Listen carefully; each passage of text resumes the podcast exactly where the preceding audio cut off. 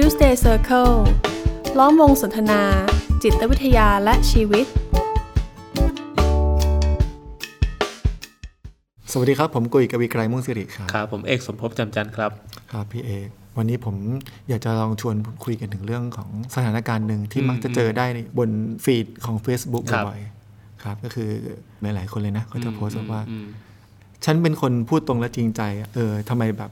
รับไม่ได้อะครับชอบคนที่แบบโกหกตอแหลหรือว่าพูดอ้อมไปอ้อมมาเหรออ่าอ่าอ่าอืมมันเหมือนว่าอุตส่าห์แบบ ก็พูดตรงๆแล้ว พูดตรงๆ มันก็น่าจะดีไม่ใช่เหรออืมอืมอืมแต่ผมว่าพูดแบบเนี้ยเราก็ต้องมามาดูกันหน่อยนะ ว่าไอ้คำว่าพูดตรงนี่มันมันเป็นยังไงอะอืมผมว่าในยุคเนี้ยอืม คนส่วนใหญ่เริ่มพอจะเข้าใจแล้วล่ะอืมตามตามอินเทอร์เน็ตเนี่ยที่เห็นคนเขาโพสต์เนี่ยว่าอืมเออคนพูดตรงกับคนปากตึ๊ดตึ๊ดตึ๊ดอ่ามัมันคนละอย่างกันอ่าอ่าหรืออ่าสุภาพกว่านั้นหน่อยก็ พูดตรงกับไม่มีมารยาทอ่ามันก็คนละอย่างกันนะอืมอะไรอย่างเงี้ยนะอืมอืมแต่คืออันนี้พูดในความหมายว่าพูดตรงจริงอืมๆไม่ใช่พูดตรงแบบไม่มีมารยาทใช่ไหมผมว่าพูดตรงมันก็หลาย ๆ แบบแหละอืมอืมอืมทีนี้เออผมว่าการที่คนเราจะพูดตรงเนี่ย มันก็คงมีหลาย หลายกรณีอืมเออเรายังไม่พูดถึงแล้วกันว่า พูดตรงแต่ละแบบมันคืออะไรบ้างอืมอะไรเงี้ยอืมผมว่าทุกคนพอจะเห็นภาพแหละอืมมันก็จะมีการพูดตรงแบบที่คนฟังมันไม่ได้รู้สึกถูกกระทบอะไรอืมครับ แต่ว่าที่จะพูดในวันเนี้ยมันคงเป็นเรื่องของการพูดที่คนฟังรู้สึกถูกกระทบอืมอืมเพราะว่าบางทีพอเรานึกภาพว่าเราจะพูดอะไรสักอย่างที่มันเป็นเรื่องตรงไปตรงมาเนี่ยครับเพราะว่ามันก็ก็เป็นเรื่องยากเหมือนกันนะครับ ถ้าหากจะบอกว่าโอเค พูดไปแล้วแล้ว ทำไมเหมือนคนไม่เข้าใจล่ะ เราอุตส่าห์พูดตรงๆ เราอุตส่าห์ตั้งใจดีแล้วอืมอันนี้ไม่นับว่าพูดแบบพูดแบบไม่มีไม่มีมารยาทนะครัเราบพูดด่าพูดอะไรนั้นเราตัดเรื่องนั้นออกไปเลยอืมอันนี้แบบมีความตั้งใจดีๆเลยว่าอยากจะพูดตรงๆ อยากจะบอกเรื่องนี้ตรงๆ แต่ทำไมมันคนอื่นรับไม่ได้ เออทำไมคนอื่นเขาถึงรับไม่ได้ อืมอืมอืมทีนี้เราเราจะทำยังไงดีล่ะครับพี่กุยทีนี้ก็อาจจะต้องมาดูก่อนเนาะ ผมเชื่อว่าเวลาเราจะพูดอะไรบอกอะไรใครไปเนี่ยอืมมันมีความตั้งใจบางอย่างแหละอืมอืมอืมแล้วเราแล้วเรามักจะเห็นความตั้งใจดีของเราอืมส่วนใหญ่คำพูดที่ตรงๆ แล้วคนอื่นรับไม่ได้เนี่ย มันมักจะเป็นคำตักเตือนอืมอืมอืมหรือคำบอกกล่าวอะไรคบารังบอย่างคำว่าอะไรบางอย่างเนี่ย อะไรบางอย่างที่ว่านั้นก็ดูเหมือนจะเป็นเรื่องที่ไม่ค่อยดีนัก เกี่ยวกับอีกฝ่ายหนึ่งอืมใช่ไหมเกี่ยวกับอีกฝ่ายหนึ่งอะอะไรบางอย่างนั้นกลายเป็นสิ่งที่เราคิดว่า ถ้ามันเปลี่ยนแปลงอะอืมมันจะดีกับอีกฝ่ายหนึ่งอืมอืมอืมอืมอืมแต่คาว่าดีกับอีกฝ่ายหนึ่งเนี่ยมันก็มีรายละเอียดของมันอีกอืมอืมคือดีแบบดีสำหรับเขาจริง ๆ หรือดีในแบบที่เราคิดว่ามันน่าจะดีมอะเราเรายังไม่ต้องพูดถึงตรงนั้นอืมอืมก็ได้อะเอาเป็นว่ามันมีความตั้งใจแหละ ครับความตั้งใจดีๆ อย่างหอืนึ่งมอืมอือืมมแล้วเราก็พกความตั้งใจนี้อืมเอาไปพูด แต่ว่าพอเราพูดปุ๊บ พอผลสะท้อนกลับมา เป็นเป็นการ เขาเรียกอะไรอะ เป็นแรงต้านอะอืมครับเป็นการขัดแย้งกับสิ่งอืมที่เราพูดอืมอืมเป็นความโกรธความหงุดหงิดอย่างเงี้ยครับอืมเราก็เราก็โกรธเนอะแต่ความโกรธอ่ามัมันก็มาจากความรู้สึกผิดหวังหรือเสียใจแหละอืมที่ว่าเอ๊ะฉันก็พกความตั้งใจดีทำไมถึงไม่รับมัน อืมอืมอืมครับอืมอืมแล้วอย่างนี้เราจะทำยังไงได้บ้างครับ ผมคิดว่า อืมถ้าพูดแบบง่าย ๆ เลยก็คือ เราอาจจะต้องระวัง อืมระวัง คำพูดของเราครับครับแต่ว่าเราใช้อะไรเป็นตัวจุดระวังเออล่ะเออเอเอออเออเพราะว่าส่วนใหญ่แล้วคิดอะไรแล้วก็พูดนี่คือครับคนที่เราคิดว่าเป็นคนตรงๆเนอะอืมผมมองเห็นว่ามันอยู่สองทางก่อนครับเป็นสองทางที่ผมคิดว่ามันน่าจะง่ายที่สุดแล้วอืล่ะมอืมทางแรกก็คือ การคำนึงใจเขาอืมหรือว่าที่ที่หลาย ๆ คนอาจจะเรียกว่ามารยาทหรืออะไรก็แล้วแต่เนาะอืมอืมคำนึงใจเขาหมายถึงอะไรคำนึงใจเขาก็คือ ก่อนที่เราจะพูดอะไรออกไปเนี่ยอืม เราลอง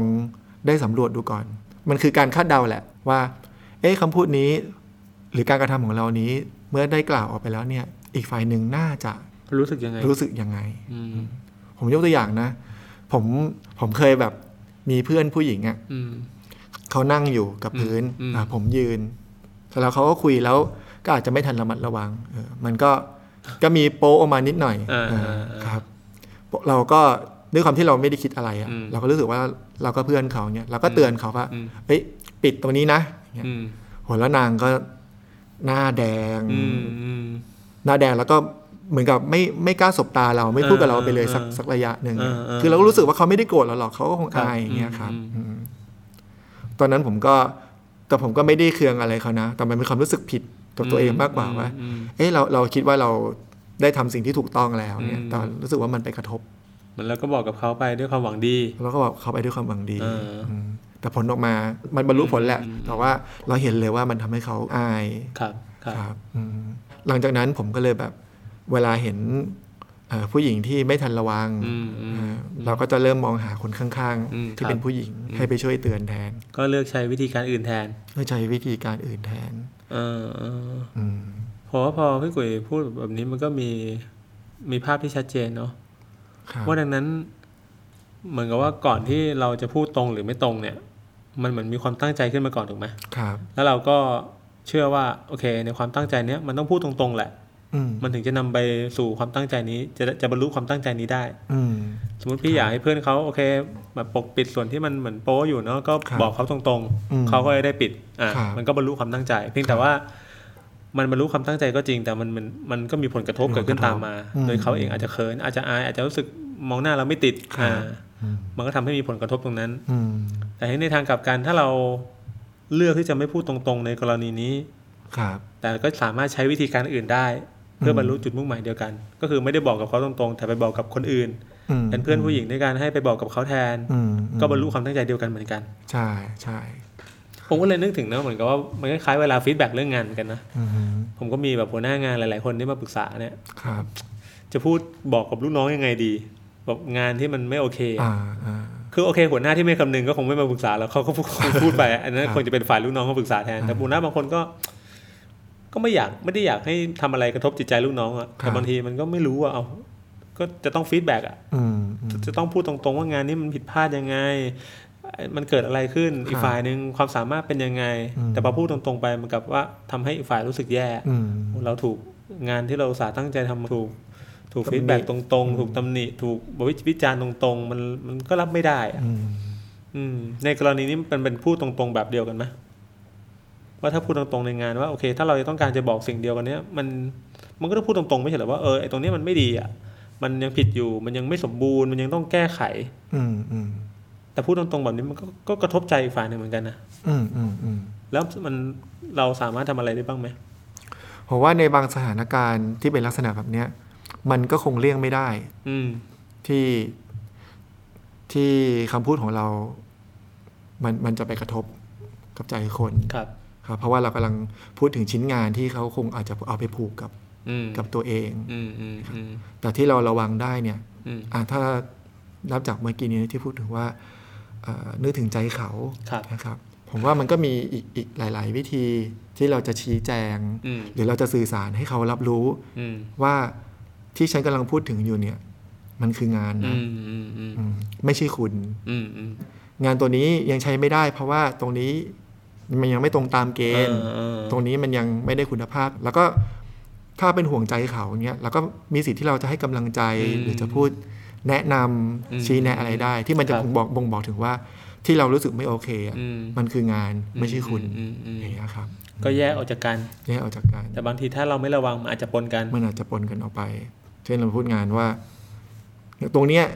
ทำไมคิดได้แค่นี้อืมอะไรเงี้ยเออมันเขาบอกว่าที่พูดเนี่ยมันไม่ใช่งานพูดถึงแหคละนมึงนี่แหละอืมอืมอืมครับแต่ถ้าแยกกันชัดเจน แม้เขาจะรู้สึกไม่ดีอยู่ แต่มันก็อย่างน้อยๆมันก็ไม่ไปเพิ่มอืมไป เพิ่มความรู้สึกแย่ครับแยกจากกันชัดเจนผมว่าบางทีความรู้สึกแย่มันเป็นก้อนเนาะอืมก้อนใหญ่ครับๆแย่เรื่องงานด้วยแย่เรื่องแบบมากระทบความรู้สึกกระทบตัวเองความรู้สึกด้วยตัวเองด้วยเออคือมันก็เป็นอะไรที่เลี่ยงไม่ได้อะอืมมันก็เกินเกินกำลังของเรา ที่อืมเราจะไปคิดอะไรเผื่อเขาเรียกไงไปจะไประมัดระวังถึงถึงใจของคนอืมที่เอามาผูกกับอืมชิ้นงานอะไรได้ขนาดนั้นครับเนี่ยครับ ที่เราทำได้สูงสุดก็คือก็คือประมาณนี้อืมอืมครับ พูดตรงๆในบางสถานการณ์นั่นก็คือในขอบเขตที่มันมันเลี่ยงไม่ได้ก็ต้องพูดแหละอืมแต่พูดแล้วไม่ให้มันเกินขอบเขตของความตั้งใจ จะเรียกแบบนั้นได้ไหมก็ความตั้งใจเดิมทีถ้าเป็นเรื่องงานก็คือตั้งใจทำให้งานสมบูรณ์อืมดังนั้น feedback หรือสิ่งที่จะพูดตรงๆเนี่ยมันคือก็เพื่องานที่สมบูรณ์ ไม่ได้เพื่อทำให้อีกฝ่ายรู้สึกแย่อืมอืมซึ่งอันเนี้ยมันก็จะมาตรงกับ วิธีที่สองอืมที่ใช้ในการระมัดระวังอืมอืมคือเมื่อกี้พูดถึงคำนึงของใจเขาอืมอันเนี้ยจะเป็น step ที่ผมว่ายากขึ้นอืมเพราะคำนึงใจเขาเนี่ยมันเป็นเรื่องมารยาทอืมเออเราถูกบ่มเพาะสั่งสอนมาตั้งแต่เด็กแหละอืมเรื่องมารยาทมันพอจะนึกออกครับครับ วิธีที่สองคือการก็นึกถึงใจเราอืม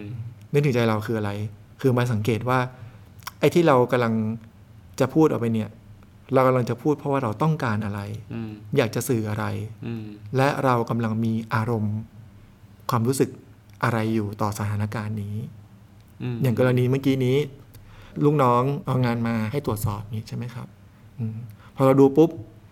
เราต้องการที่จะสื่อกับเขาว่างานนี้ใช้ไม่ได้อืมแต่บางทีมันมีความโกรธอย่างเช่นลูกน้องคนนี้ นี่คือการส่งงานครั้งที่สี่แล้วอืมเออ ทำกี่ทีงานก็ไม่ผ่านสักทีอืมบอกให้ไปแก้กี่ทีก็ดูเหมือนจะไม่เข้าใจเออบางทีมันมีอารมณ์เออของเราตามมาด้วยครับอาจจะเป็นความหงุดหงิดความโกรธ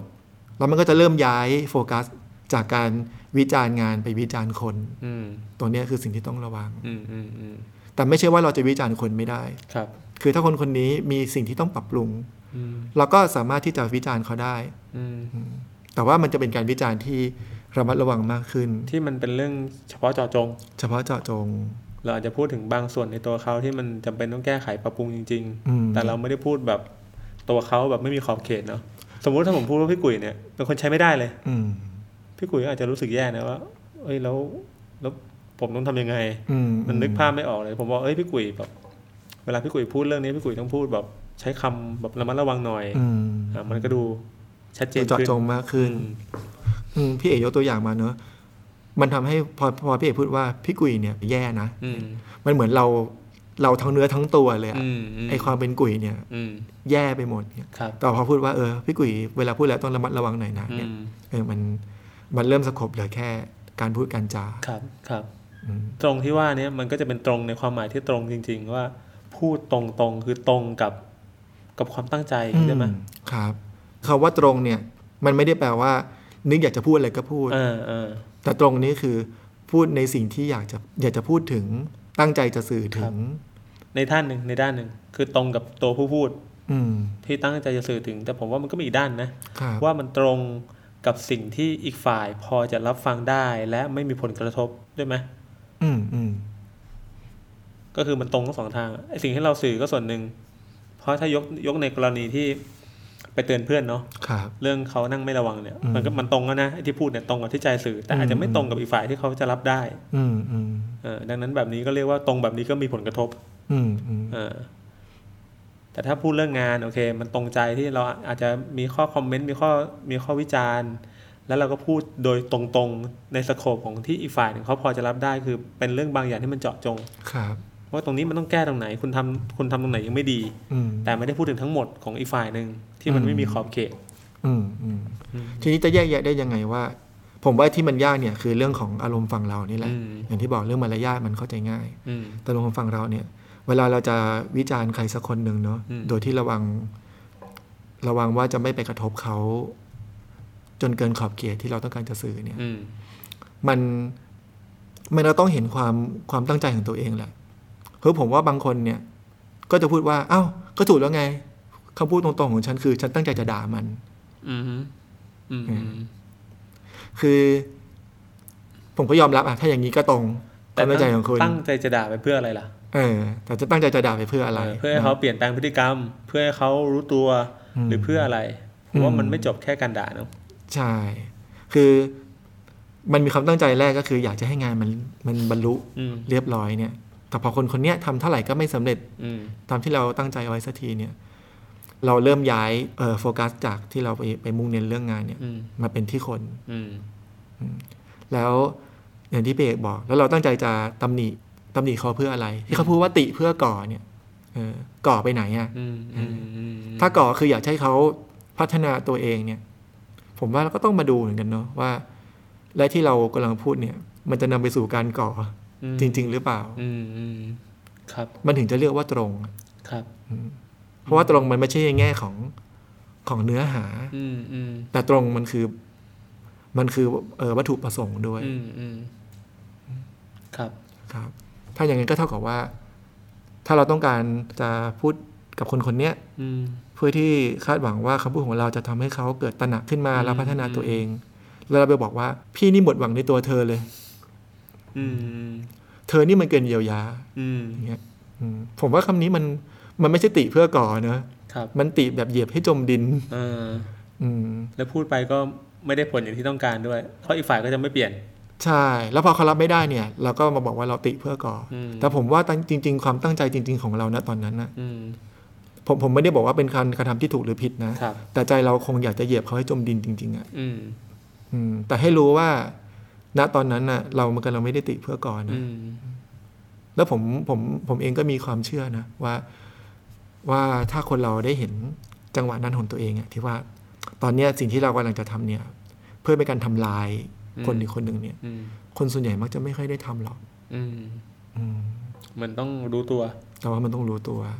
ดังนั้นมันเป็นแบบนี้ไหมฮะว่าไอ้คำว่าพูดตรงๆ เนี่ย ในบางวาระโอกาส มันอาจจะหมายถึงการไม่ต้องพูดอะไร อืมแต่ครับไปเลือกใช้หนทางอื่น อืมที่มันตรงกับความตั้งใจมากกว่า ครับ เพราะถ้าเราใช้คำว่าพูดตรงๆ นี่มันดูเหมือนต้องพูดเนาะคิดคิดแบบเนี้ยต้องพูดแบบเนี้ยอ่าแต่บางสถานการณ์ไม่ไม่พูด แต่กลับได้ผลอย่างที่ต้องการ อืม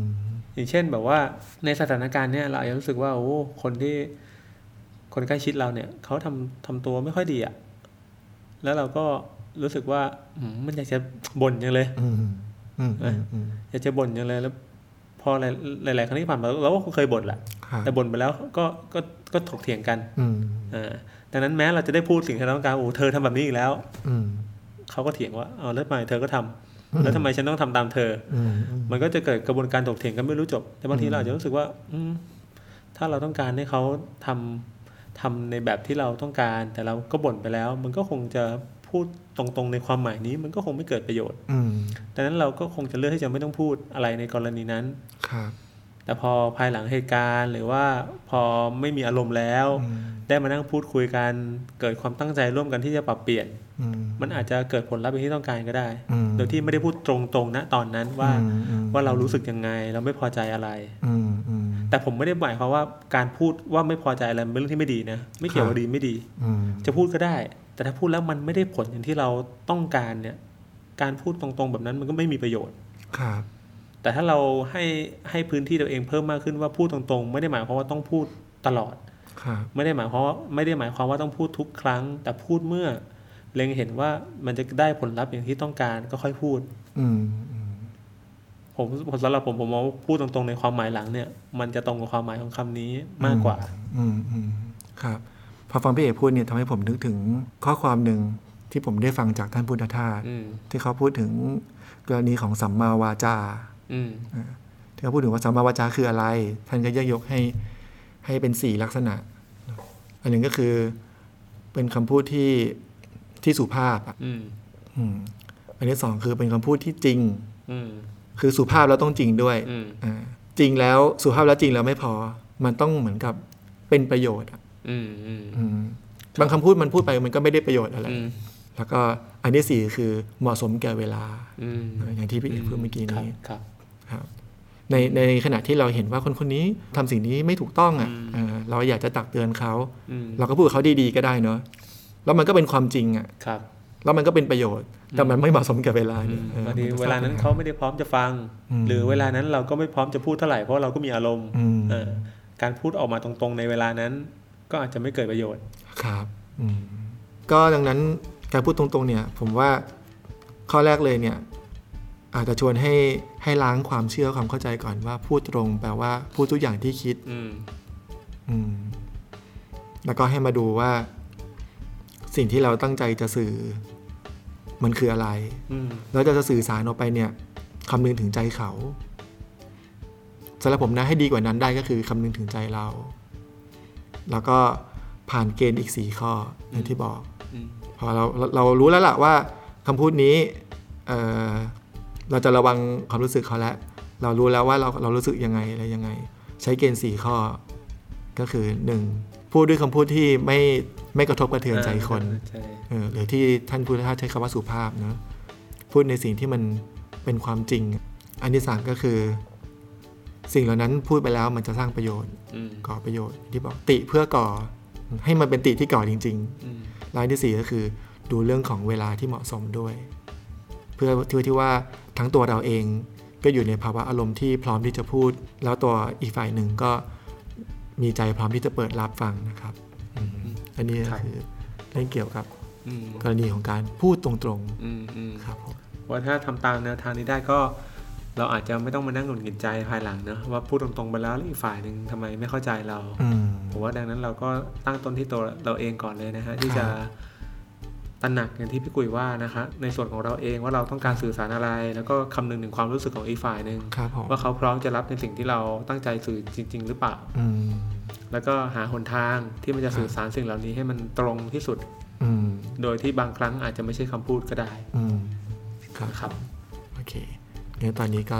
ฝากไว้ประมาณนี้ ครับ ครับผม สวัสดีคครัรับบสวัสดีครับ Tuesday Circle ล้อมวงสนทนา จิตวิทยาและชีวิต